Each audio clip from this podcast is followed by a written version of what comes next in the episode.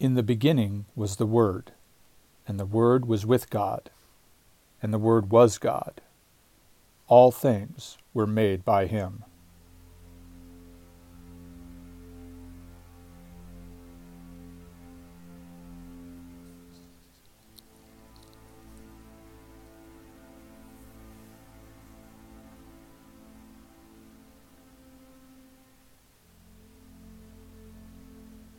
The words preceding the opening music of this podcast are taken from the Gospel according to St. John, a sacred Christian text. They represent an ancient cosmogony. This word, cosmogony, is used to describe a theory about the origin of the universe. It is an actual branch of modern astrophysics, but it is suitable to apply to all such theories that have appeared over time. Virtually every human culture, past and present, has described the beginning of all things in its most ancient traditions. These cosmogonies have always been a topic of fascination and speculation, dealing as they do with the very beginning of everything, even the beginning of time itself, the reckoning of these passing seconds that meter our lives. However, the accounts that describe creation are almost universally bereft of details. As with the Gospel passage above, they all have little more to say about how the universe was made, what it was like before the earth formed, and so on. Among the devout believers of one religious tradition or another, there has often been a drive to theorize about the unspoken details of these creation accounts. St. Thomas Aquinas, for example, devotes a portion of his Summa Theologica to a consideration of the six days of creation, as described in the book of Genesis, the first book of the Hebrew Scriptures, which are known in the West as the Old Testament. The book of Genesis begins like this In the beginning, when God created the heavens and the earth, the earth was a formless wasteland, and darkness covered the abyss, while a mighty wind swept over the waters. Then God said that let there be light, and there was light. God saw how good the light was. God then separated the light from the darkness. God called the light day, and the darkness he called night. Thus evening came and morning followed, the first day. The book of Genesis devotes several more verses to the procession of days and nights that ensue in the wake of this divine creative act. However, there is no more canonical text dedicated to the study of that initial moment in which everything has its source. Here are some other accounts of creation, all of them taken from cultures pertinent to the story of Western civilization and all of them similarly brief in their telling of such a significant era. From the Koran Have those who disbelieve not considered that the heavens and the earth were a joined entity, and we separated them, and made from water every living thing? From the Enuma Elish of ancient Sumeria When in the height heaven was not named, and the earth beneath did not yet bear a name and the primeval Apsu who begat them, and Chaos, Tiamat, the mother of them both. Their waters mingled together, and no field was formed, no marsh was to be seen. When of the gods none had been called into being, and none bore a name, and no destinies were ordained, then were created the gods in the midst of heaven. From the Poetic Edda of Norse mythology Of old was the age when Ymir lived Sea nor cool waves nor sand there were. Earth had not been, nor heaven above, but a yawning gap, and grass nowhere. Then Bur's sons lifted the level land. Mithgarth the mighty, there they made. The sun from the south warmed the stones of earth, and green was the ground with growing leeks. The sun, the sister of the moon, from the south her right hand cast over heaven's rim, no knowledge she had where her home should be. The moon knew not what night was his. The stars knew not where their stations were. They sought the gods, their assembly seats, the holy ones in council held. Names they gave then to noon and twilight, morning they named, and the waning moon, night and evening, the years to number. Finally, from the Greek creation myth found in Hesiod's Theogony, First of all, there came Chaos, and after him came Gaia, of the broad breast, to be the unshakable foundation of all the immortals who keep the crests of snowy Olympus, and Eros, who is love, handsomest among all the immortals, who breaks the limb's strengths, who in all gods, who in all human beings overpowers the intelligence and the breast, and all their shrewd planning.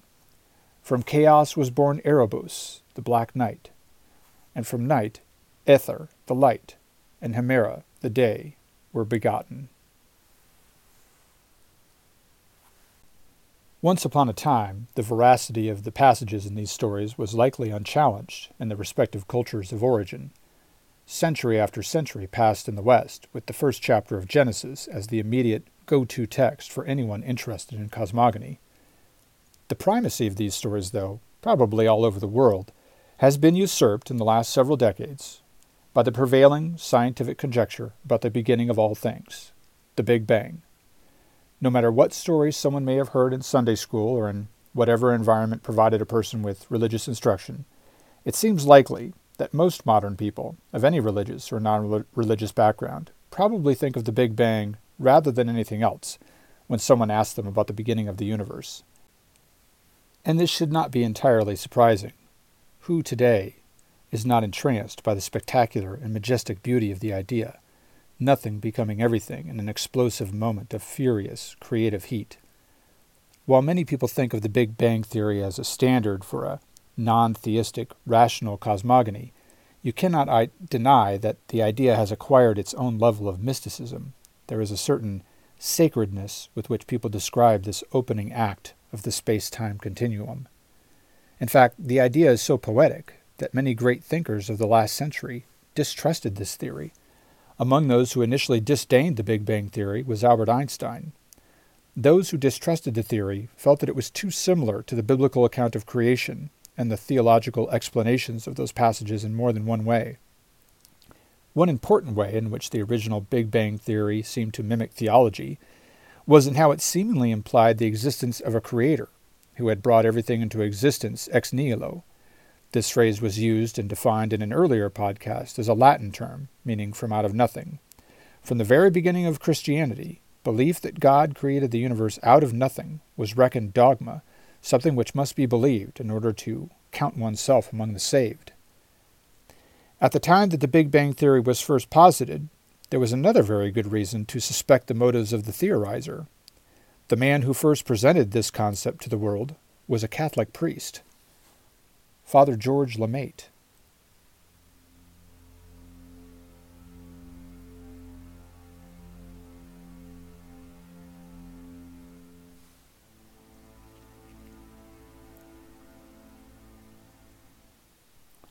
In 1927, George Lemaitre, professor of physics at the Catholic University of Louvain and priest of the Roman Catholic Church, published a paper detailing for the first time a theory that explained the astronomical mystery of expansion, in which all observable galaxies seem to be moving away from one another at high rates of speed. Father Lemaitre postulated that all matter had once been contained in a single point of infinitely small size. He named the point the primeval atom. He had worked back from existing evidence which showed an expanding universe and reversed course into the past. Logically, all things moving away from one another now were, once upon a time, much closer together. Playing out this idea to its extreme, Father Lemaitre determined that all things had once been just one thing, one single point of unimaginable density. This primeval atom had, for reasons unknown, exploded.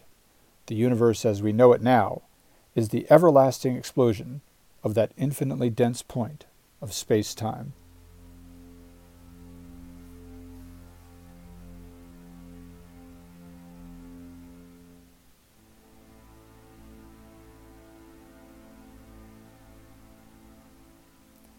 In the decades since the eruption of Father Lemaitre's paper in the circles of academic physics, there has been great debate about the validity of the Big Bang Theory. There was also an eager search for evidence that would confirm or deny such validity. In 1948, a competing cosmogony was presented to the world. Fred Hoyle, an English astronomer, voiced the dissent of many in the world of astrophysics when they considered the implications of the Big Bang Theory. Hoyle's contribution to the debate is known as the steady state theory. This cosmogony posits that the universe has always existed and always will. It is, according to the theory, an eternal cosmos, constantly expanding, but also constantly creating new matter as it expands, thus maintaining its average density, changelessly and endlessly. This theory naturally pleased many in the astrophysics community, but it did not hold up to the requirement of observation. Decades of tests have confirmed for the vast majority of present day scientists in this field that the Big Bang Theory best represents the way that the universe began. Which is not to say that Father Lemaitre's original theory stands completely unchallenged or unmodified. Various elaborations and supplementations regarding his original theme exist. Scientists in this field still speculate about the conditions of the universe in the immediate aftermath of the Big Bang. They even posit theories about what may have existed before the Big Bang. These notions are all fascinating. However, this is a history podcast, and one dedicated in particular to the tale of Western civilization. And the deep study of the Big Bang is outside our scope. This will be a not infrequent occurrence as we travel forward along the chronology of these episodes, that fascinating topics will be brought forward and then dismissed before anything of great depth can be learned about them. This may be frustrating, but it is also such a great source of attraction to our Western traditions. At every juncture along our timeline, great men and women will come forth with bold acts and bolder ideas that stir something inside us, fill us with admiration, amazement, or curiosity. There is almost too much to wonder at. There is certainly too much to cover in this podcast, no matter how many episodes I produce. All attempts to study history must eventually concede that our efforts must be abridged, must be limited to what we think can be managed within time limits. Even a long lifetime is not long enough to suck the marrow from the bones of human history. Just ask any aged professor of history or any private enthusiast with a study full of dusty history texts. So our time with these ideas must be brief. We must walk away now from the Big Bang, from the majestic afterglow of its glorious detonation. It's time to get on with history.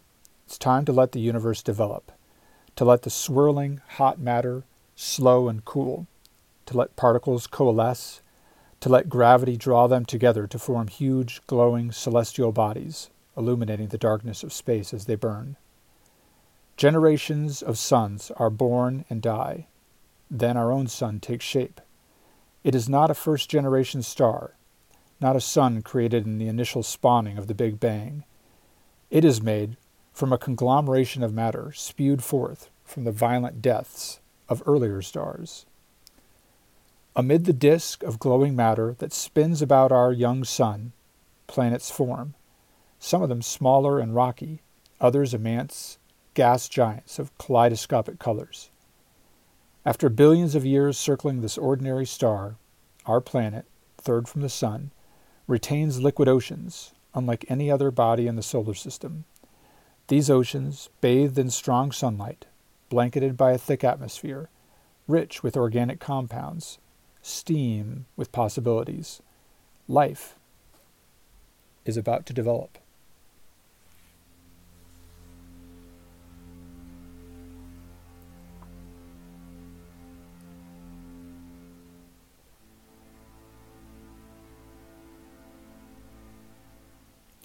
The next episode will cover the development of life, the rise and fall of the dinosaurs, and the arrival on our historical stage of the first hominids, our distant ancestors. Until then, thank you for listening to the Western Traditions Podcast.